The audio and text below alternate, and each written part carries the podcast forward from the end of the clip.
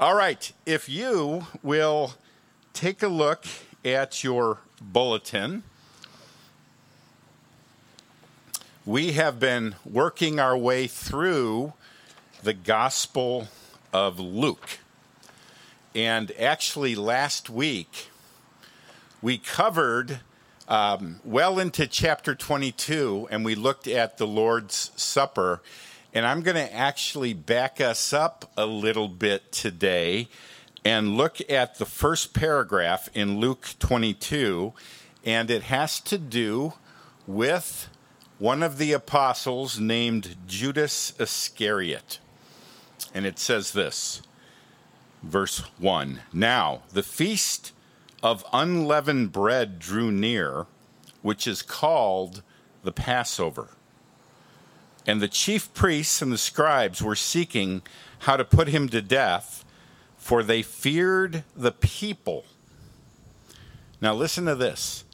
Then Satan entered into Judas, called Iscariot, who was of the number of the twelve.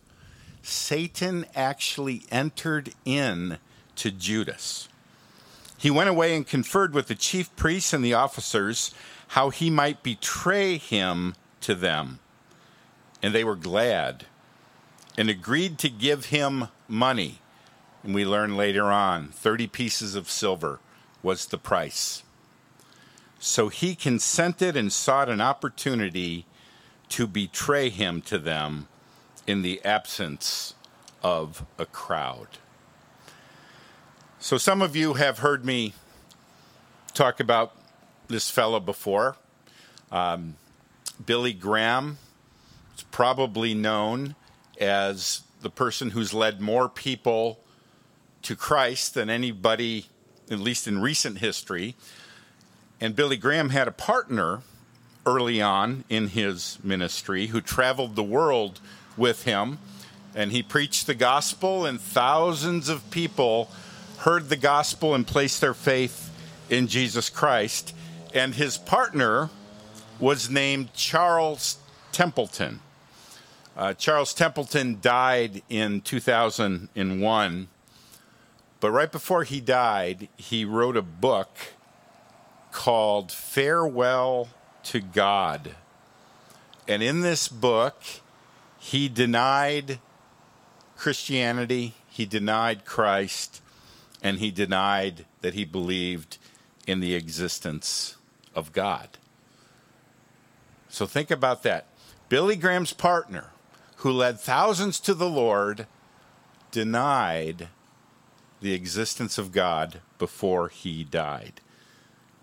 And the question is how can someone who is so sold out to Christ sell Christ out? And that leads us to Judas. Not just a disciple, not just a minister of the gospel, but one of the 12 apostles, hand chosen by Jesus himself and Judas is not like Peter. Peter, who spends the whole night, he's already sleepy in the garden, but he spends the whole night following Jesus as he's being arrested. And in a moment of weakness, or three moments of weakness, he denies that he knows Jesus. This is Judas not just denying that he knows Jesus, but betraying Jesus. He, he went to the chief priests and made a deal and sold out Jesus. He was so corrupt that in today's text it says that Satan actually entered in to Judas. So it's it's a it's a pretty intense topic today, Judas and Satan, right? Welcome visitors to Valley Brook. We're going to talk about Satan and Judas. But that's where we are in the text uh, today. We're going to see if we can learn some things from Judas Iscariot, okay? Six things. Don't worry, we'll go quick, all right? Six things we can learn um, from Judas. First thing is this Judas did not lose his salvation. He never had it to begin with. All right? Sometimes people point to Judas and say, well, if, if one of the apostles can lose their salvation, then anybody can lose their salvation.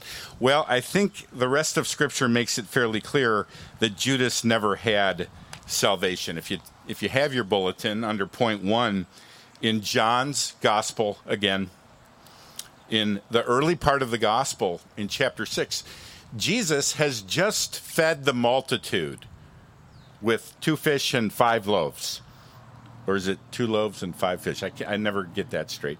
Um, but he's just fed a multitude of people. But then he starts saying some some tough things to understand. He says, "You have to eat my flesh and drink my blood." And some of them say that's weird, and they I, we're, we're out of here, and they stop following him. And then in verse sixty-four it says this Jesus said this, but there are some of you who do not believe. Right? So he's going to single out those who don't believe. And then in parentheses, and even though this is in parentheses, John, the gospel writer, actually wrote this. This is part of the gospel.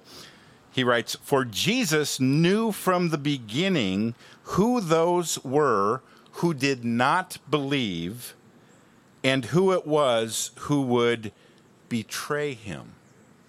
Well, we know who betrayed him Judas, and he's lumped in with those who, from the beginning, Jesus knew did not believe.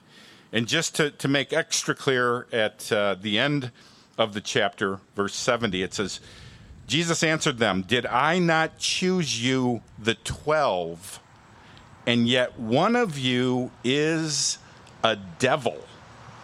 He spoke of Judas, the son of Simon Iscariot, for he, one of the twelve, was going to betray him.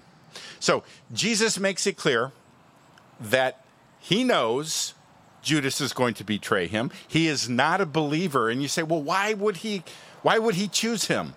It's all in the sovereign plan of God. But that does not excuse Judas for his betrayal. It didn't surprise God, it didn't surprise Jesus,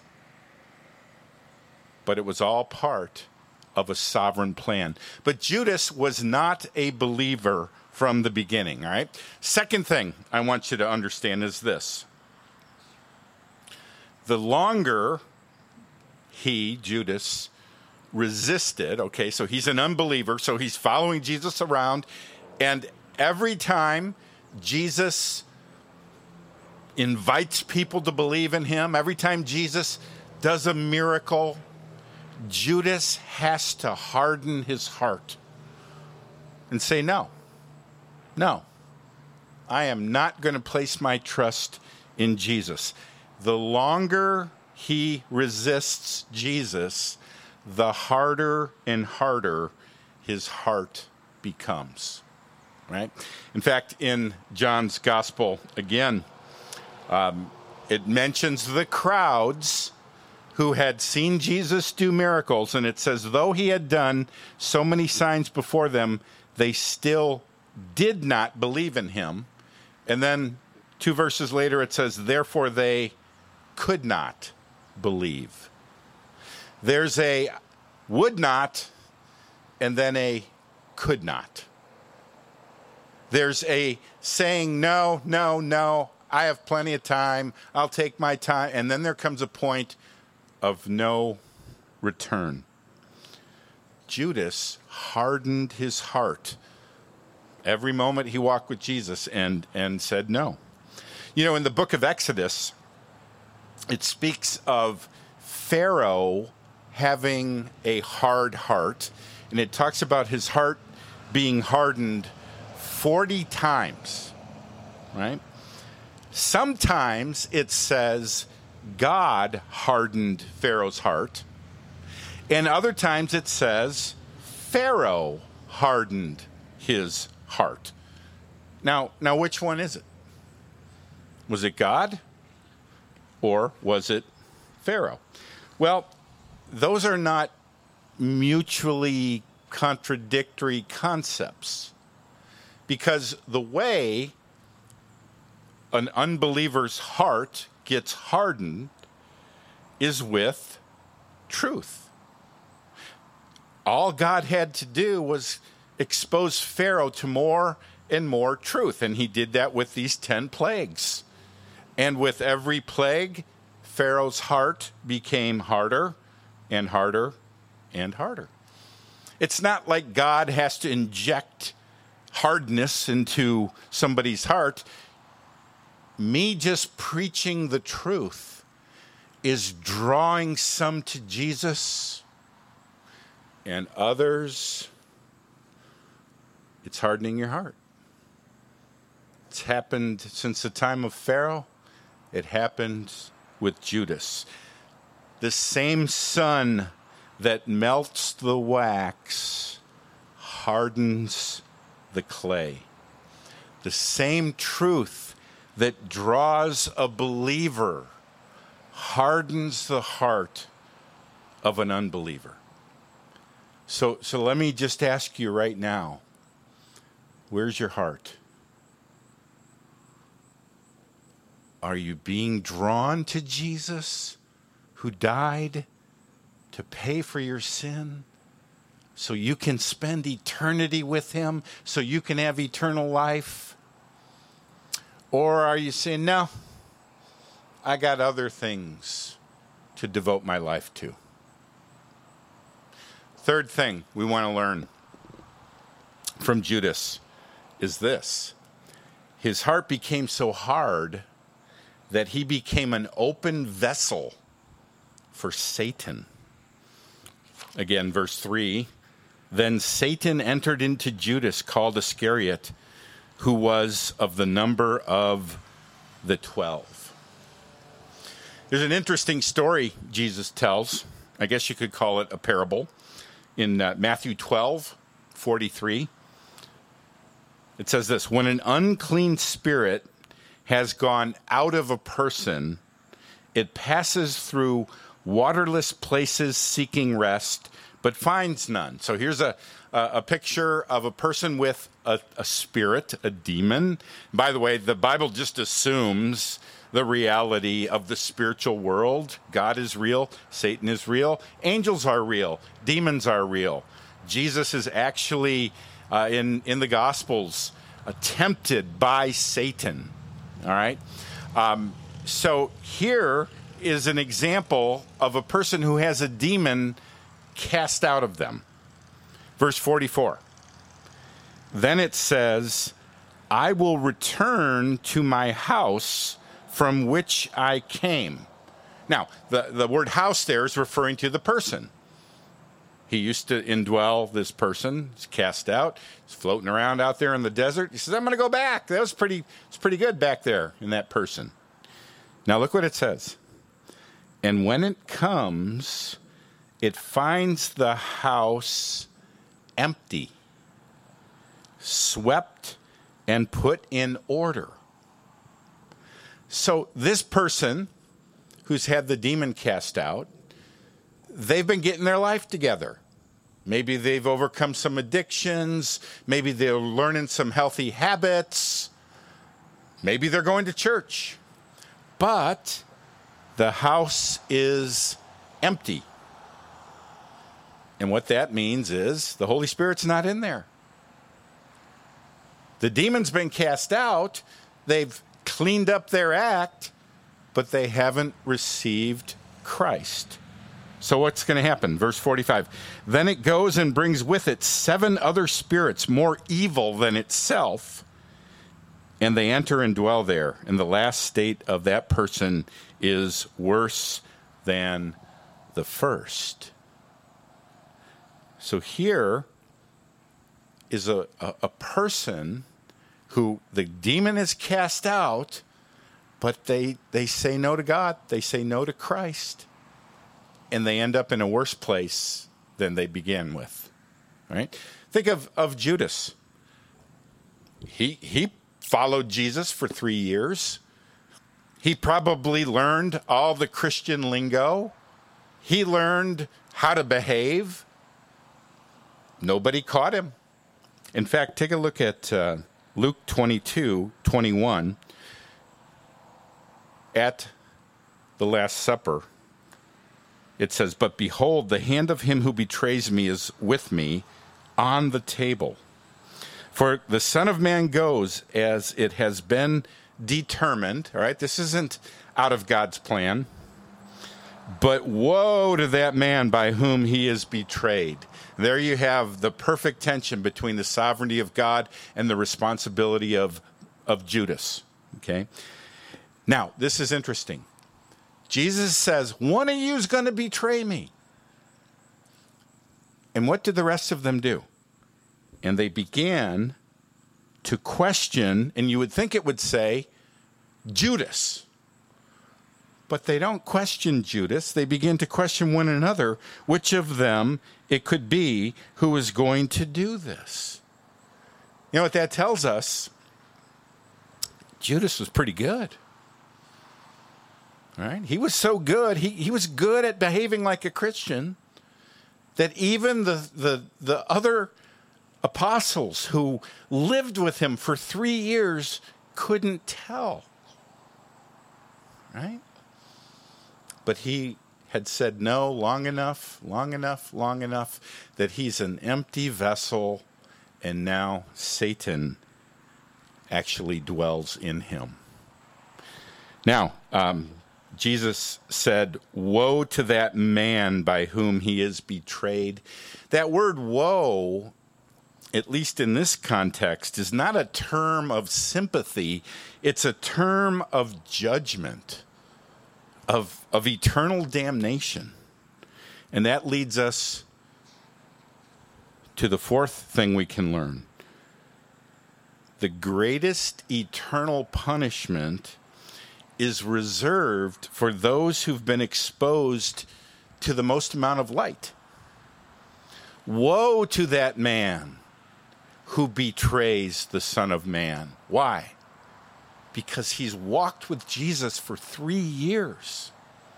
And he said, No, no, no. And his condemnation is incredibly great. If you look at the, the Matthew verse, it says, Woe to you, Chorazin. I've been to Chorazin. It's a deserted. Um, there's a parking lot for buses to go to, and there it's a deserted town with an ancient synagogue, the ruins of an ancient synagogue, and um, Jesus cursed it. Woe to you, Chorazin! Woe to you, Bethsaida! For if the mighty works done in you had been done in Tyre and Sidon, they would have repented long ago in sackcloth and ashes. Uh, so what's what he's saying is these pagan cities of Tyre and Sidon, they were known for their idolatry. It's going to be better for them on Judgment Day than these little villages that Jesus preached in. Why? Verse 22. But I tell you, it will be more bearable on the day of judgment for Tyre and Sidon than for you. And you, Capernaum. So Capernaum was Peter's hometown, and it's where Jesus actually he moved from Lazarus, uh, Lazarus from Nazareth to Capernaum as his his ministry base. And he says, "Woe to you, Capernaum, and you, Capernaum, you will be exalted. Will you be exalted to heaven?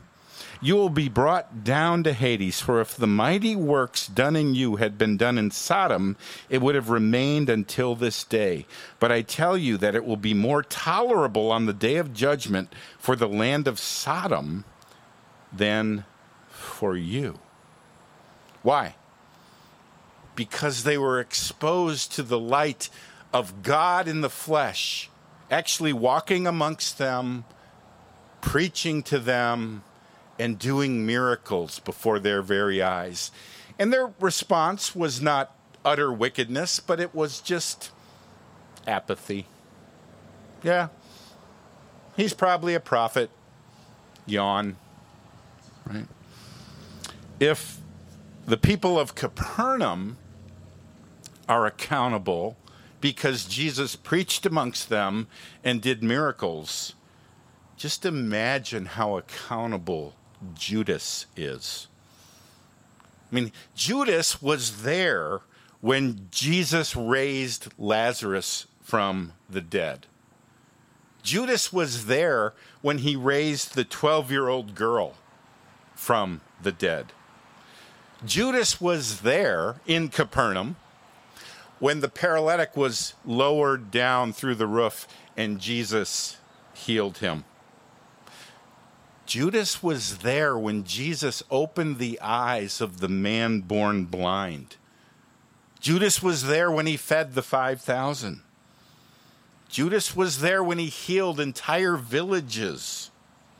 And Judas was there to hear Jesus connect all the dots from the Old Testament, proving that Jesus was the awaited Messiah.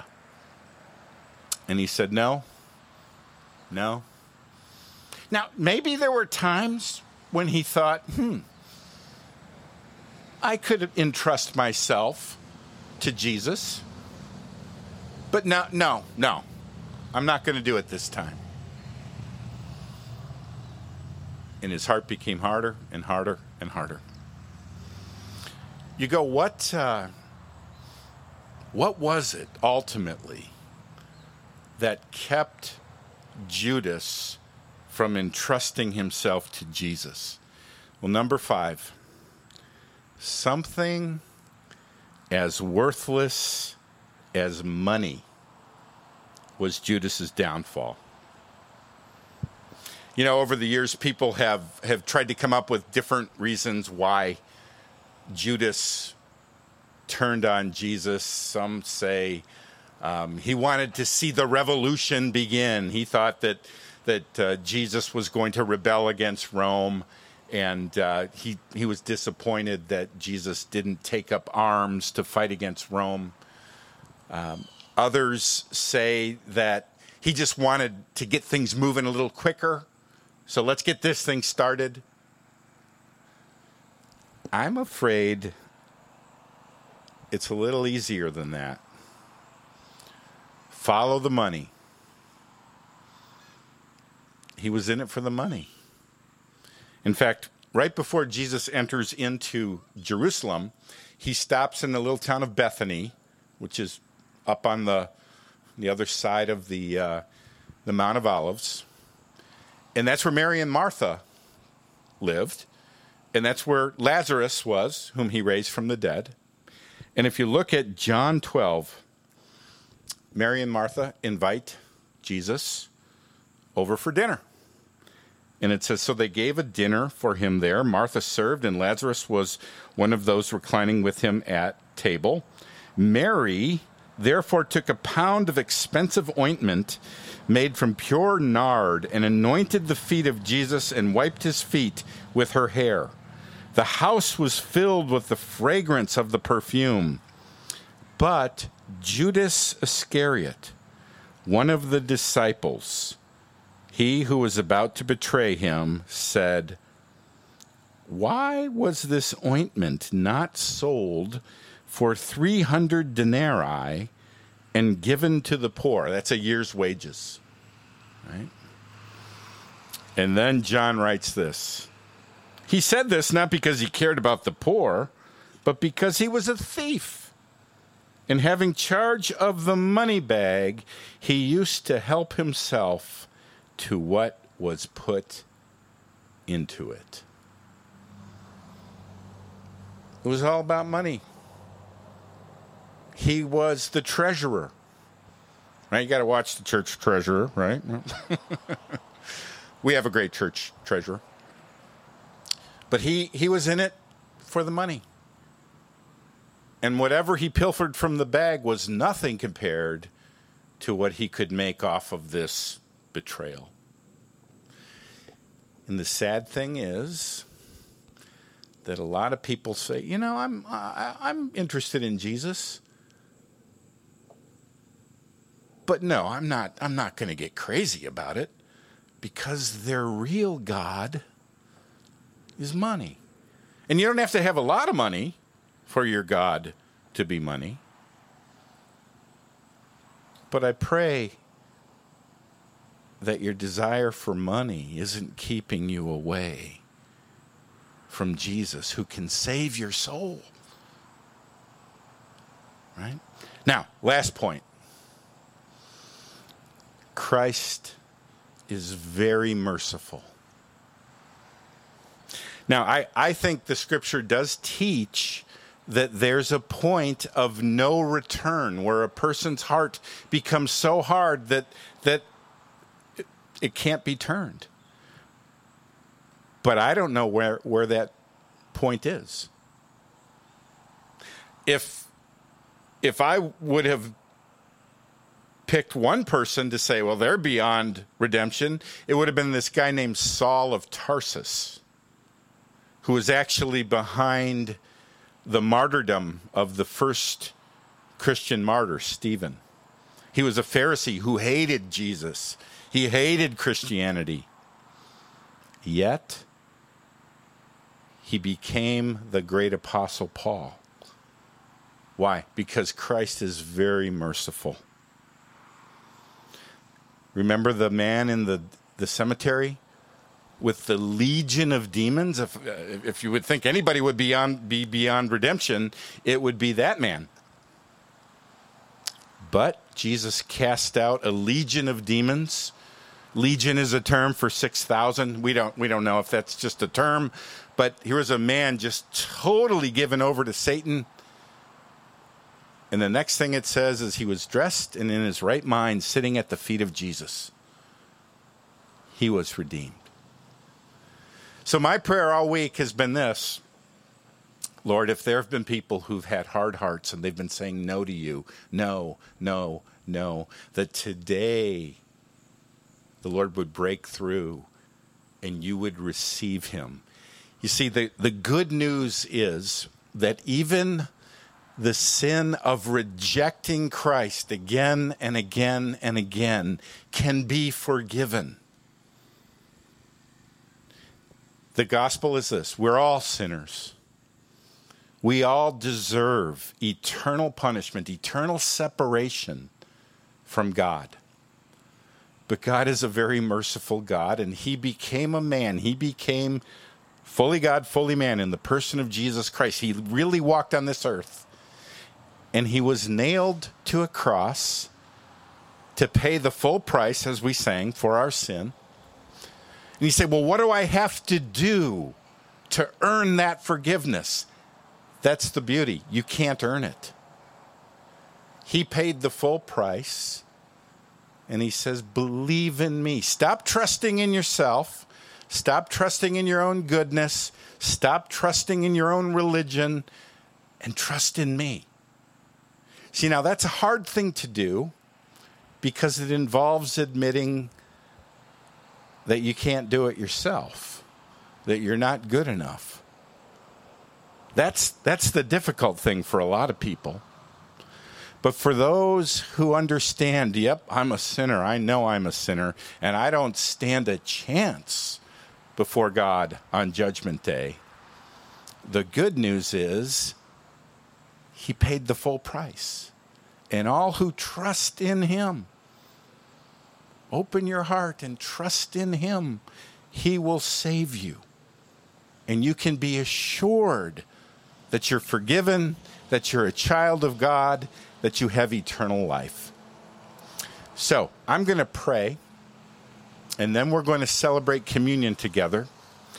And then we're going to hear the testimony uh, from, from Anna, who's Anna, sorry, Anna, um, who's going to be baptized in just a minute.